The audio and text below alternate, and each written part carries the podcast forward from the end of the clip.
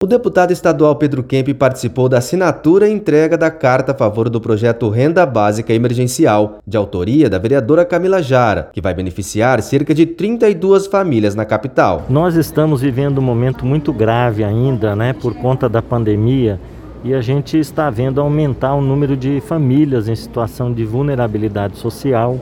A gente sente isso, inclusive, pelos pedidos que a gente recebe de cestas né, de alimentos, pessoas com é, dificuldade para manter o seu a sua família. Campo Grande possui diversas famílias que vivem em situação de risco e precisam de assistência do poder público. A proposta da vereadora Camila Jara, ela é muito pertinente é, Campo Grande tem praticamente um terço da população do estado, mora aqui na capital. Kelson Carvalho, diretamente da Câmara Municipal de Campo Grande.